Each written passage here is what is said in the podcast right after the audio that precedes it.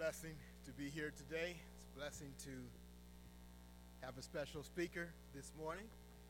And I'll turn there in your Bible, Colossians chapter 2, verse 6 through chapter 3, verse 4 is our reading for this morning. Walk in him, rooted and built up in him and established in the faith, just as you were taught, abounding in thanks. Have been filled in him, who is the head of all rule and authority in him also you were circumcised with the circumcision made without hands by putting off the body of the flesh by the circumcision. Having been buried with him in baptism, in which you were also raised with him through faith in the powerful working of God, who raised him from the dead, God made alive together with him, having forgiven us all our trespasses by canceling the record of debt. Therefore, let no one pass judgment on you in question of food and drink or with regard to a festival or new moon. Let no one disqualify you, insisting on asceticism and worship of angels, going on in detail about visions, puffed up without reason by his sensual mind, and not holding fast to the head, from whom, raised with Christ, seek the things that are above, where Christ is seated at the right hand of God. Set your mind on things that are above not on things on the earth. For you have died, and your life is hidden with Christ in God. When Christ, who is your life, appears, then you also will, will appear with him in glory.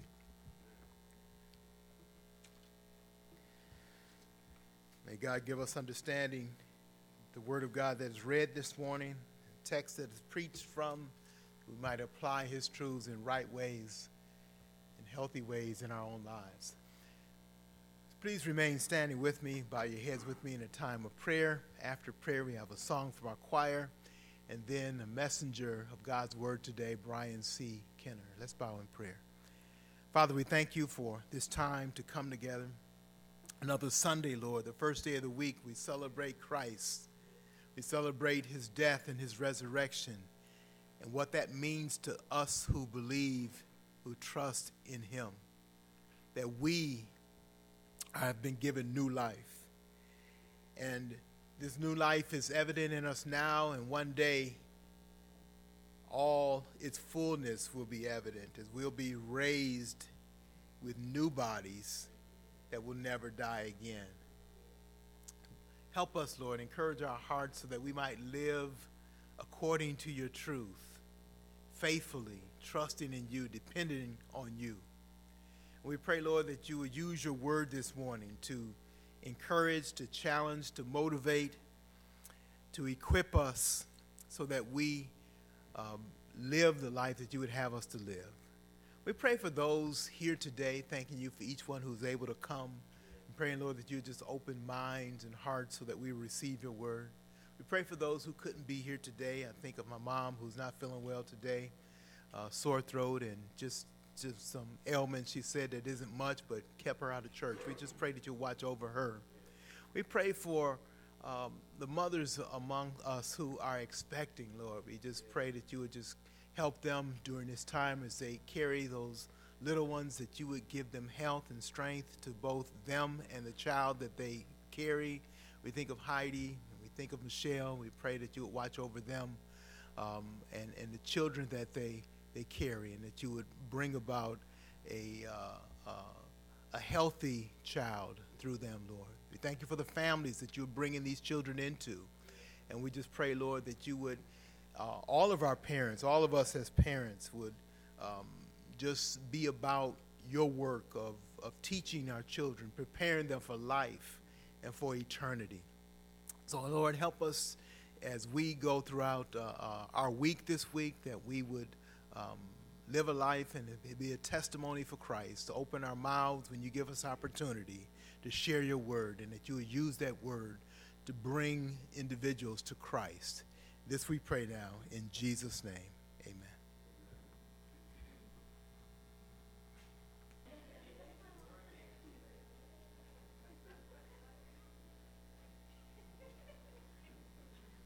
Amen. He's a waymaker. We don't play it 100% right. He's still a waymaker. Amen. He makes a way through notes and no notes. Amen.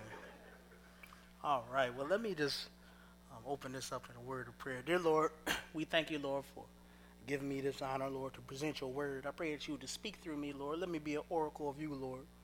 I pray that your words will dwell in me. I pray that your truth would shine to your people, Lord, and that we would all behold your wisdom. Your name we pray. Amen.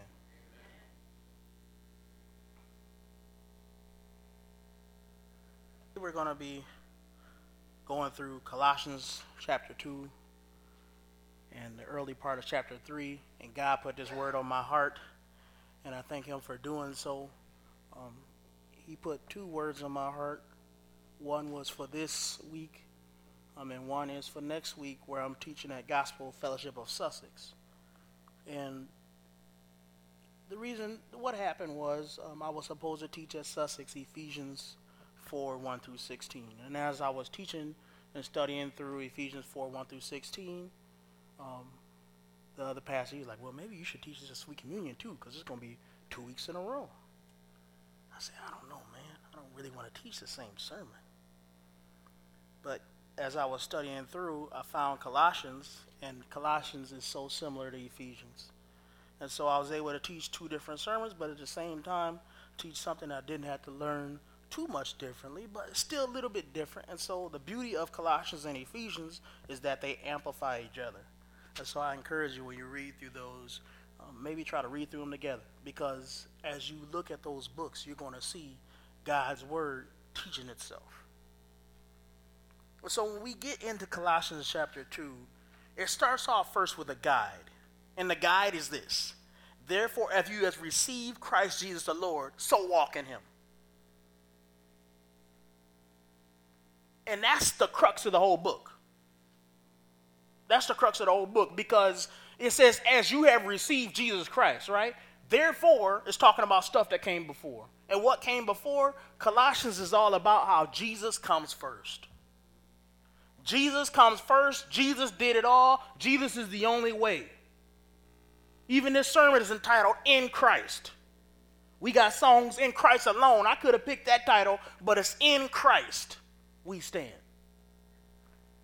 So it says, therefore, right, because of all you've learned, walk in him. And that's the rest of the book, right? That's why you should treat your wife right, and your wives, the wives should treat their husband right, and you should parent right, and you should treat your boss right, and you should treat your employees right. Because now that you have received Christ, now you're walking in him.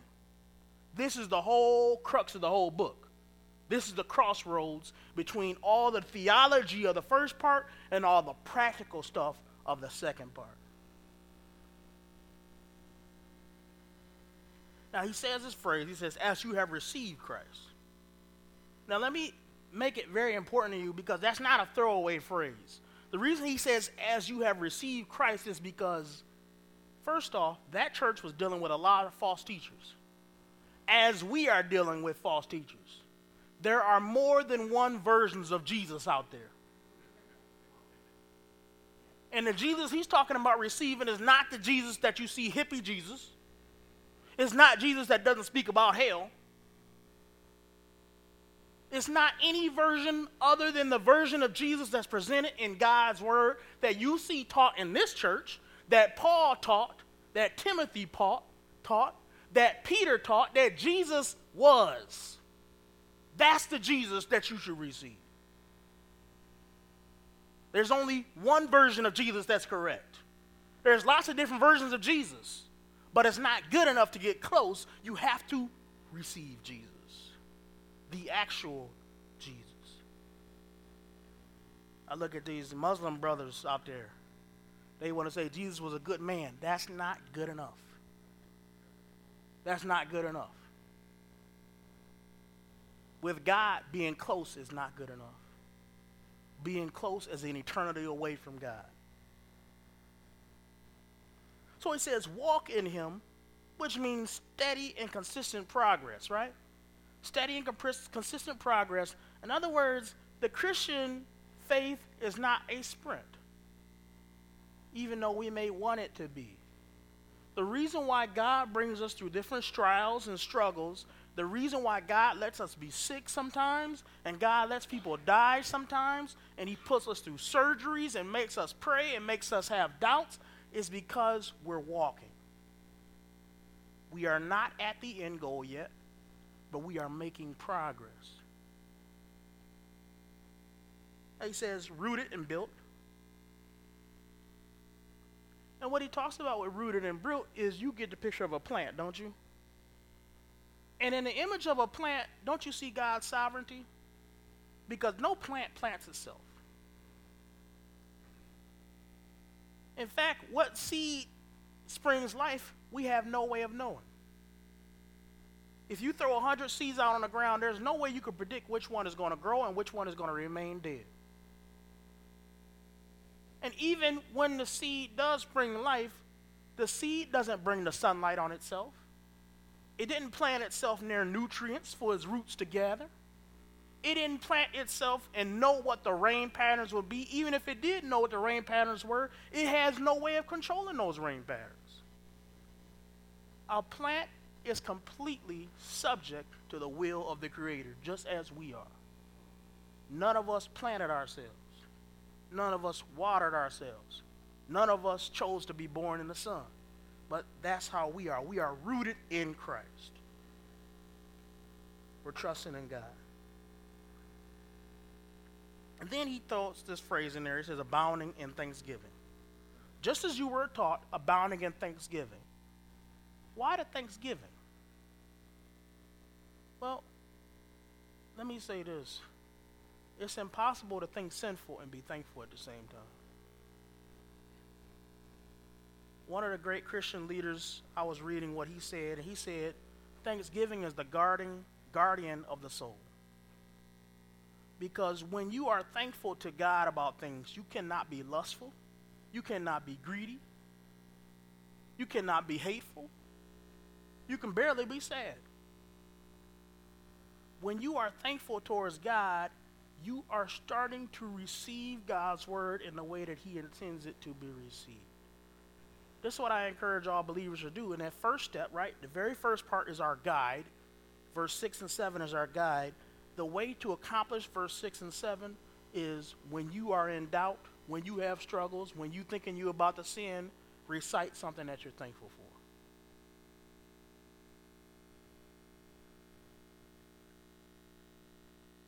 So walk in the Christ that we preach.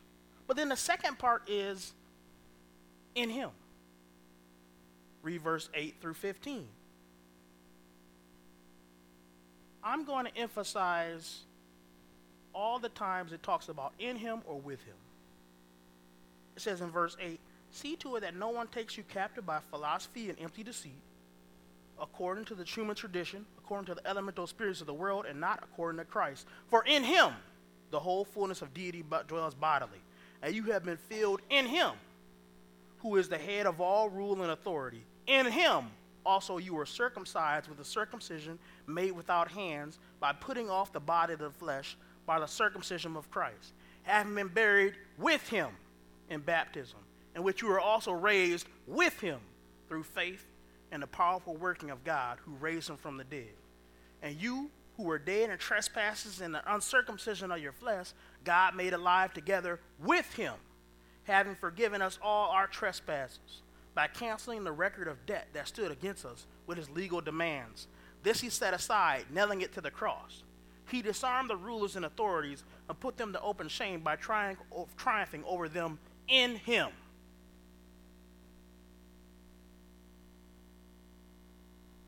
You can't read verse 8 through 15 without understanding it's all about Jesus. It's all about Jesus. First off, he starts off, he says, Don't be fooled. See to it that nobody takes you captive by philosophy. And the whole thought about it is not saying that philosophy, you go to school, don't take that class. No, that's not what he's saying. What he's talking about is the type of wisdom that tries to pretend that it is more knowledgeable than the things of God. In other words, when you go on, turn on the TV, and it says studies show spankings are harmful to children, that's wisdom that's exalted against God because God says, spank your children. right? He said, discipline your children and he will give you peace. Right? That's what God's word says. God's word says, "Why submit to your husband?" So when you turn on the, the the TV and somebody comes up from the Women's Action Network, and they're saying that women don't need men, well, now you understand that that is exalting itself above the teachings of God. When somebody gets on TV and they say the way to stop gun violence is to take away the guns, and you know that it's the human heart that causes sin, you know that's a thought that exalts itself against the teachings of God, and so it ought to be rejected on that basis. That is philosophy. And he describes it in a number of different ways, right? He says philosophy, he uses another phrase in there, he says empty deceit. What is empty deceit? Empty deceit is you got tricked and you got nothing. According to human tradition. What is human tradition? It's just stuff that we've been doing because we've been doing it. People act like because you've been doing it is right. No. It just means you've been doing the wrong thing for so long you forgot you was doing it. But we, I teach all my kids about Santa Claus. Well, I'm sorry. Well, you know, people lie too. That's not right. Don't go home and teach your kids about Santa. That's not the tradition that you should have adopted from God's word. I'm actually, eh, this is a little side point, but I'm actually bothered how much Santa is getting all these qualities in our art. He is the spirit of Christmas. He's the spirit of goodness. He's sacrificial. He's loving. He knows all things. That diminishes the qualities of God, especially when it's attributed to something that we know to be a lie, that we want our kids to believe because we think it's cute. That's a problem. That is a problem. That's not a good thing. It is not cute. Just like when my child lied to me, that's not cute. That's a spanking. Whew. According to the elemental spirits of the world, and not according to Christ. Now, we can get thrown off by the elemental spirits of the world, but what he basically means by that phrase is this. You know how when we take communion, we say these are the elements. And what he's talking about is there are religious rituals people will follow and they think that that saves them. I was watching a Simpsons episode once, and one guy he jumped in front of somebody else to take his baptism for him, and then he got up and he said, "Saint Augustine said such and such." He had never talked like that before, and they really thought that being baptized would somehow make him just change into something different. That's what he's talking about. People who think going through a ritual will make you something different than you really are. There are people who do that with their talk. They go and they say brother, sister, and all this stuff that they don't talk like Monday through Friday. Oh, praise the Lord, Jesus, hallelujah. And it's like, did that sentence even make sense? No, but they thought it was holy. It's gobbledygook. People think that because they get married, that that's going to make their relationship right. Let me tell you, that's a wrong way of viewing it. Again, that's an elemental spirit of the world. You took something that maybe has some element of God or some element of worship to it, and now you're trying to establish it to, and I don't care, I'm not just talking about man versus man and woman woman marriages. I'm talking about people who've been living together 20 years and they decide to get married. Guess what? that don't make everything you've been doing in the past right. You still need to ask forgiveness for the life that you led before that point. Because that was against God. And when you acknowledge that, it's only going to strengthen your bond with God and yourselves. I don't say that just to condemn, I say that to free you from the guilt of sin. When we ask and we confess and we forsake our sins, there's a weight that will fall off your shoulders. You'll be skipping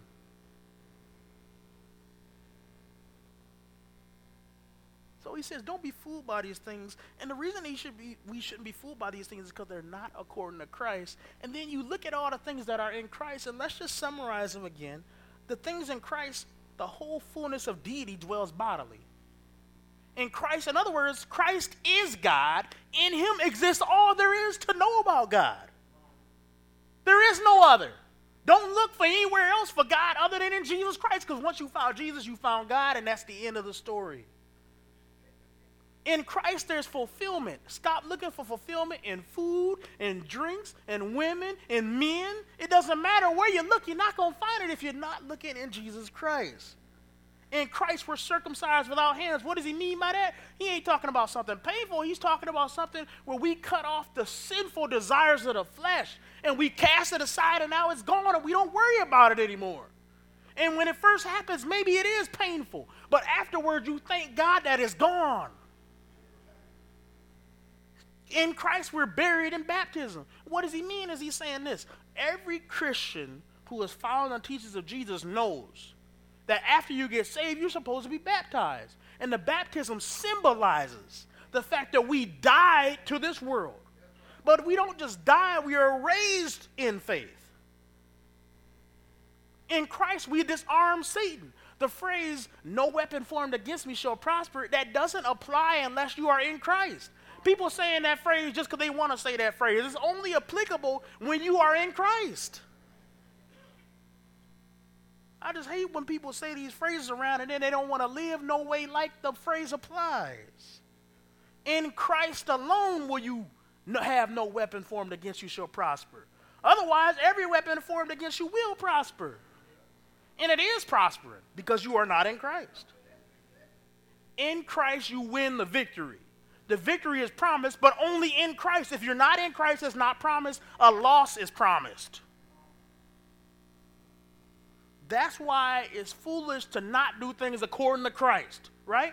He says, don't be taken captive because if we are taken captive from Christ, we lose all these benefits.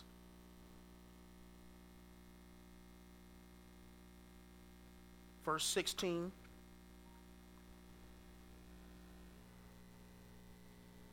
through 19, he starts to tell us a command.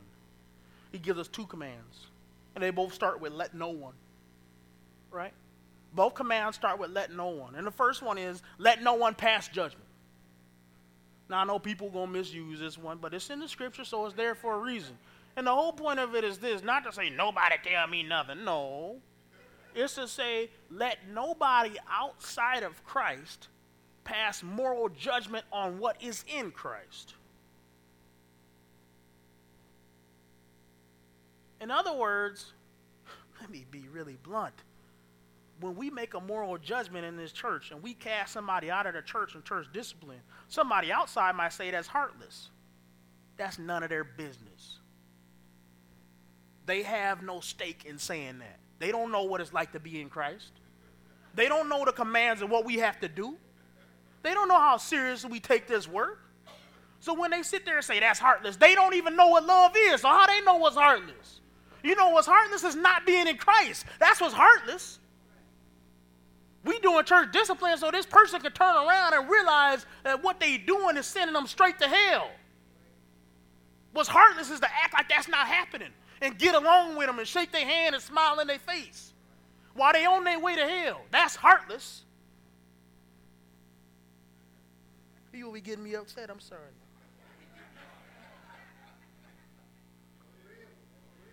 When people try to pass judgment on the things that are in Christ, they ought to be rejected. And I don't mean that we have to be all rude to them, but I'm telling you, it give me a little heated. but he's also talking about let no one pass judgment on you with their religious rituals.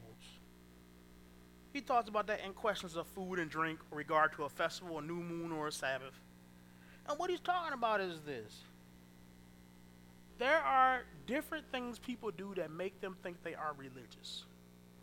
And they will use those things to pass judgment on you. Oh, yeah, I fast during Lent. Well, that's good. But just because I don't, don't mean anything. That fasting or not fasting doesn't mean anything unless it's to the Lord. And if it's in the Lord, well, that's good for you. If it's not in the Lord, well, it's doing nothing for you. And what happens is people become religious. And what I mean by this is, it's sorry to say, but it's the mainly a lot of the black churches like this. Well, we do all these things in these displays, and we get up there and we shout and we dance, and in the end, we go home with the same dirty souls that we came in with. Why? Because we did not do it according to the scripture. And what happens is, verse 17, it says, These are a shadow of things to come, but the substance belongs to Christ. What happens is people get stuck on the veneer and not on the substance. In verse 18, he said, Let no one disqualify you. This is the second let no one. And don't disqualify you by spiritualism or sensuality or ignorance. And basically, what I'm talking about is if you were at the funeral for my cousin a few weeks ago, people were getting up saying things that they had no way of knowing. And they meant well. But there was no way they could know the things that they claimed to have known. Oh, yeah, Miata's looking down on us. She's saying this. Tell you, you have no way of knowing that. You have no vision into heaven, and I know you don't. Why are you saying those things? People come up, oh, you're going to be blessed. How you know that? How you know that?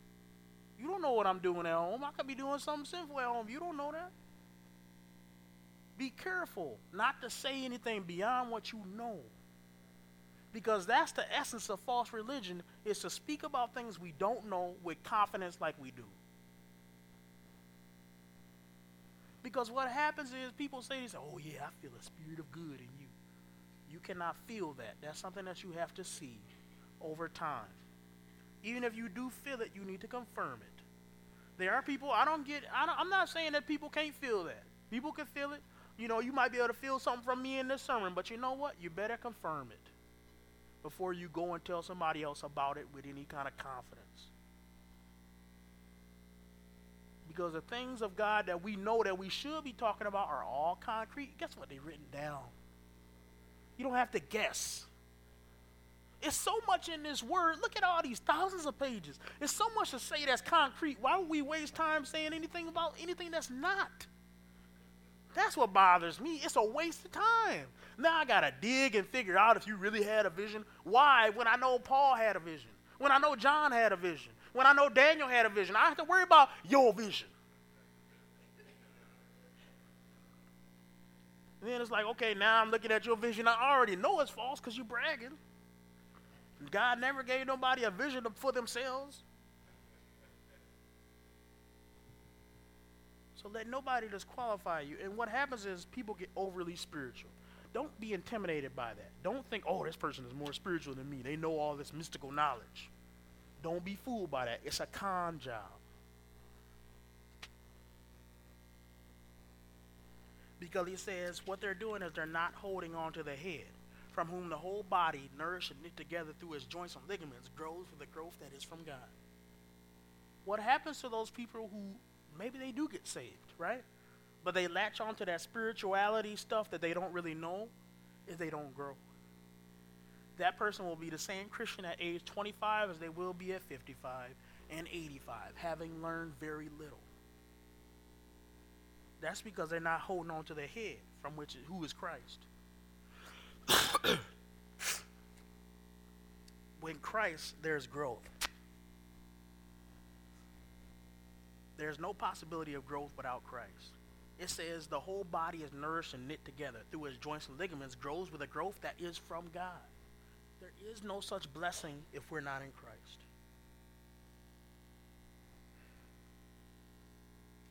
And then finally, it begins with two ifs. It ends with two ifs. If with Christ. And then in chapter 3, verse 1, if then you have been raised with Christ. And he's talking about two things here. In the first one, he says, if with Christ you died, right? If we're with Christ, if we're in Christ, then we die with Christ. He says, if you're in Christ and you died, then die to old religion. Die to your old sin. He says, and let's read this, verse 20. If with Christ you died to the elemental spirits of the world, why, as if you are still alive to the world, do you submit to regulations? Do not handle, do not taste, do not touch, referring to things that all perish as they are used, according to human precepts and teachings. These have indeed an appearance of wisdom in promoting self made religion and asceticism and severity to the body, but they are of no value in stopping the indulgence of the flesh. He says, Consider yourself dead to the things that have no value. And what I mean by that is, and what he means by that is this there's a whole world out there of things that sound good. And they claim to combat sin, but they have no power to stop sin. You can go to your psychologist, and he can tell you about your anger problems. But if you don't have the fruit of the Spirit that has self control in you, you will not solve that issue. And what happens, the world solutions, what they do is they take sin and they just put it in another slot. Right? Think of it this way God's solution to sin is to clean up sin and throw it out. The world's solution to sin is to rearrange it and make it look different. In other words, we got a whole bunch of dirt in our house, and the world is making sand castles.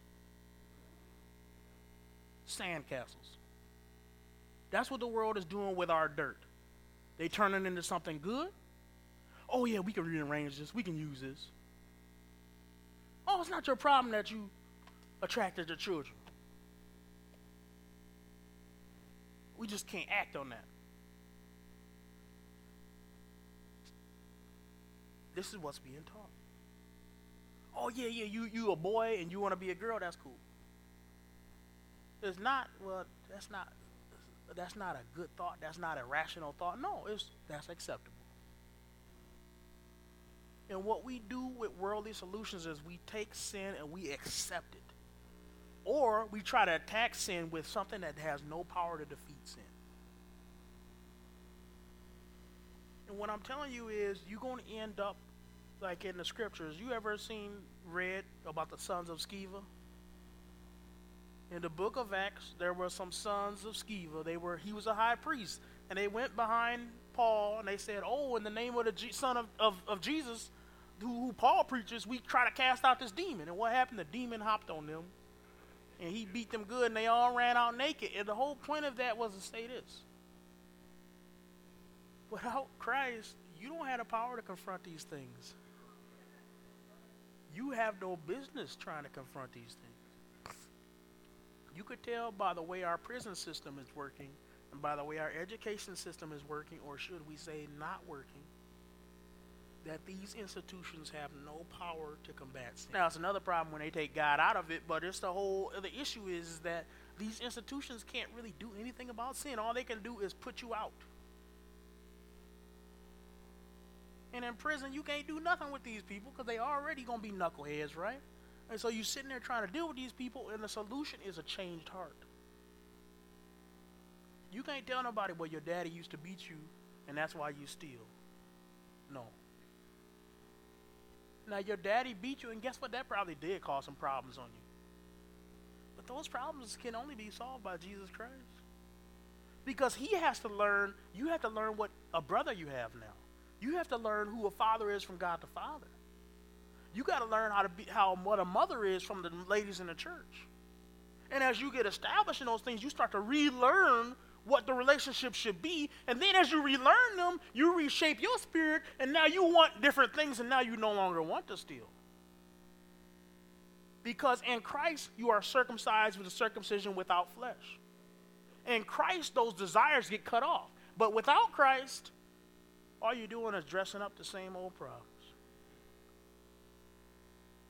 He says in verse 23 These indeed have an appearance of wisdom, but they are of no value in stopping the indulgence of the flesh. And then in chapter 3, verse 1, he says, If then you have been raised with Christ, if then you have been raised, right? First he says, If you have died with Christ. Now, if you have been raised with Christ. But he's not just talking about the resurrection of Christ, because look closely. He says, Seek the things that are above where Christ is, seated at the right hand of God. He's not just talking about Christ being raised from the dead. He's talking about where is Christ at right now? He is sitting on the right hand of God in his own throne.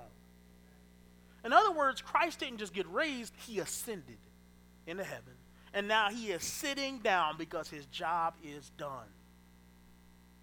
And when we do the right thing, what we need to be doing is looking and saying, Where's Jesus at right now? He's sitting, ruling everything.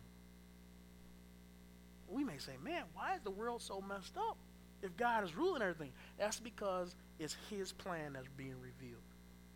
We don't know every detail of his plan. But his plan is to slowly open up opportunities for everybody to be saved. And then after that, he's shutting it all down. The only reason he has not come back yet is because he has given opportunities for those of us to be saved who are not saved. He has given an opportunity for the church to work. Who says, if you have been raised with Christ, where did Christ go, right? If we're going to follow Christ, we're going to end up where Christ is. So we ought to be seeking the things that belong where Christ is, not the things that we'll be leaving behind. Set your minds on the things that are above, not on things that are on earth. For you have died, and your life is hidden with Christ and God. When Christ, who is your life, appears, then you will also appear with him in glory. What is he talking about there? He's talking about when Christ returns now, right? Think about all the ways of Christ that we've learned here. We talked about how he died. We talked about how he rose and how that helps us, right? We talked about even how his ascension helps us, how when he's sitting at God's throne, how that helps us, even when he returns. Because we yearn for his return, that's what keeps us centered on him. That's why he says, set your minds on things that are above, not on things that are on the earth.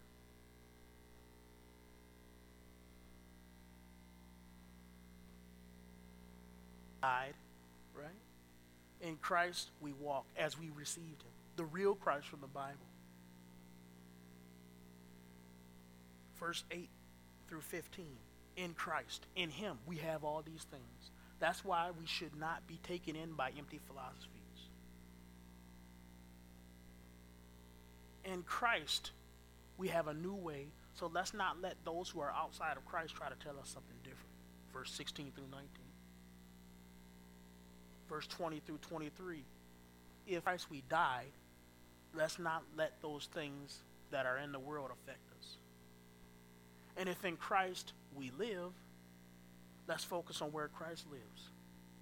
Let's do everything with the goal of climbing upwards to where Christ is, where he is sitting at the right hand. That should be our focus. And if our focus is not there, we're focused on the wrong thing. Let's pray. Dear Lord, we thank you, Lord, for bringing us to your word, Lord. We thank you for your spirit being with me, Lord, to teach me these things, Lord, so I can speak of these things. We pray us the hearing, Lord, your spirit will make your word be effective. And I pray, Lord, that you would just make your word effective in us, Lord. Help us to live out these things. In your name we pray. Amen.